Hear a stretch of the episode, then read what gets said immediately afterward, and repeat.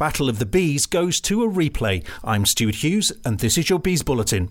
Swansea will have to wait another week to find out their F A Cup fifth round opponents. Our three all draw against non-league Barnet proved the magic of the Cup isn't dead. Ollie Watkins put Brentford ahead just before the break. It's a brilliant effort and he does score.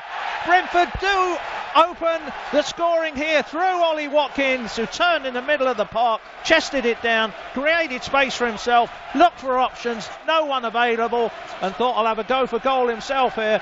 It's Barnet nil, Brentford one. Shaquille Coulter scored twice for the home side in just three second half minutes before Watkins sparked the biggest controversy of the night.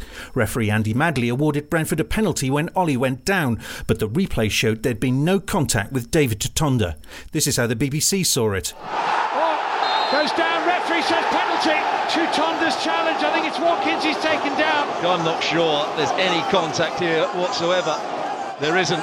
As Neil Maupay stepped up for the spot kick, the reception from the home fans was as chilly as the North London air. Getting the boos on this near side from uh, all the fans around us. Andrew Madley blows his whistle. Up he comes now.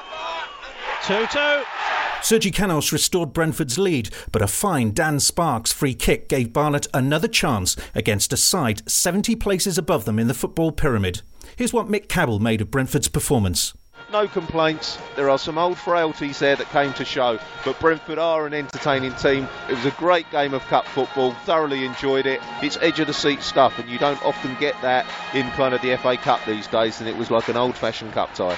Before the Battle of the Bees round two next Tuesday, though, Brentford face Blackburn in the Championship at Griffin Park on Saturday. I'm Stuart Hughes. Subscribe at bees bulletin dot co dot U K or search for Bees Bulletin on Facebook.